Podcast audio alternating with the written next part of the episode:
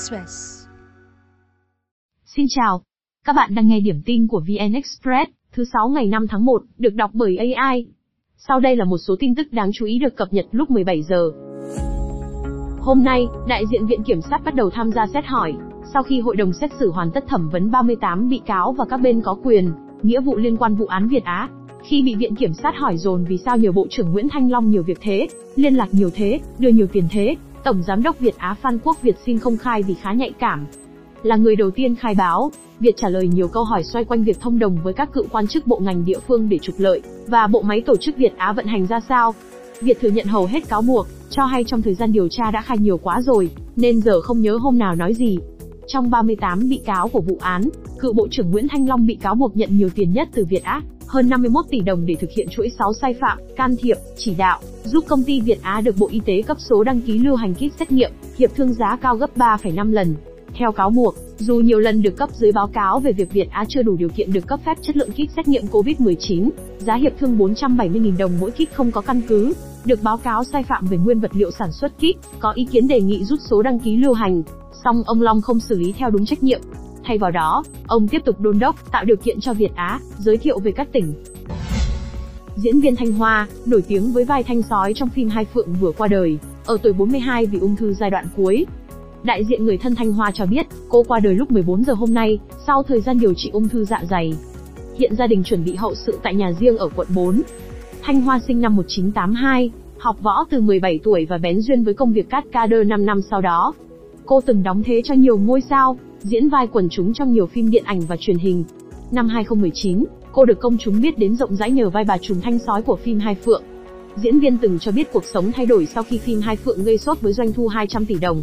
Lúc đến với Hai Phượng, cô chỉ đơn giản nghĩ vai diễn hợp với mình, đóng phim để kiếm tiền. Nhờ vai thanh sói, cô ra đường được nhiều người nhận ra, đề nghị chụp ảnh chung, nhiều anh em trong nghề gửi lời chúc mừng. Bộ Ngoại giao đã gửi văn bản tới Đại sứ quán Việt Nam tại Myanmar để xác định nguồn gốc hiện vật được cho là xá lợi tóc Phật, đang được trưng bày tại Chùa Ba Vàng.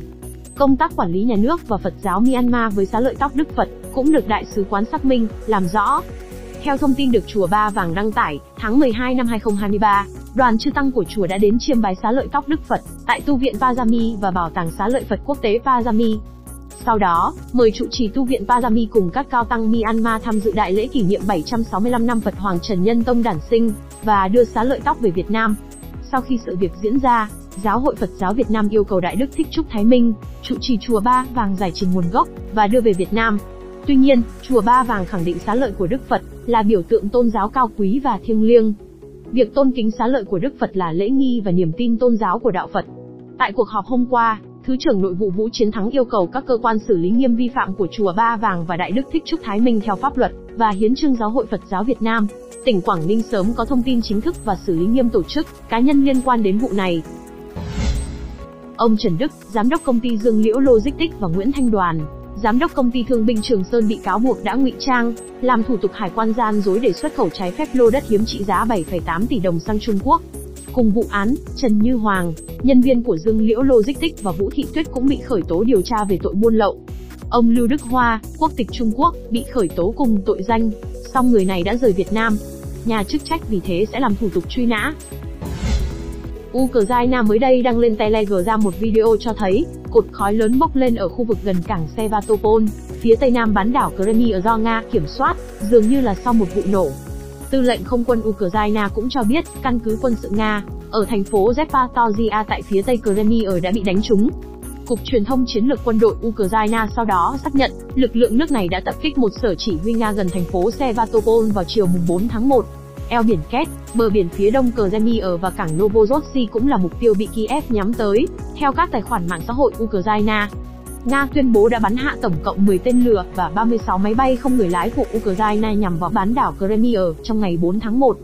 Ukraine gần đây tăng cường triển khai tên lửa, UAV và xuồng tự sát để tập kích bán đảo Crimea, trụ sở của hạm đội Biển Đen, nhằm làm suy yếu năng lực quân sự của Nga và buộc hạm đội nước này phải rút lui khỏi vùng biển. Tình báo Hàn Quốc nhận định con gái út của lãnh đạo Triều Tiên Kim Jong-un là người có khả năng cao nhất kế nhiệm bố. Trước đó, cơ quan tình báo quốc gia Hàn Quốc nói vẫn còn quá sớm để xác định Du A có phải người kế nhiệm ông Kim hay không. Tuy nhiên, cơ quan này vẫn xem xét mọi khả năng về vấn đề kế nhiệm ở Triều Tiên, do ông Kim Jong-un vẫn còn trẻ và dường như không có vấn đề gì về sức khỏe.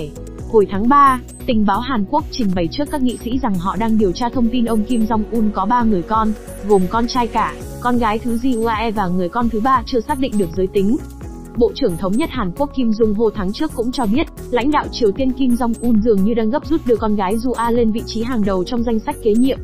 Ju A được cho là sinh năm 2013, thu hút chú ý từ hồi tháng 11 năm 2022 khi cùng bố tới bãi phóng tên lửa Ha Song 17, đánh dấu lần đầu cô bé xuất hiện trước công chúng.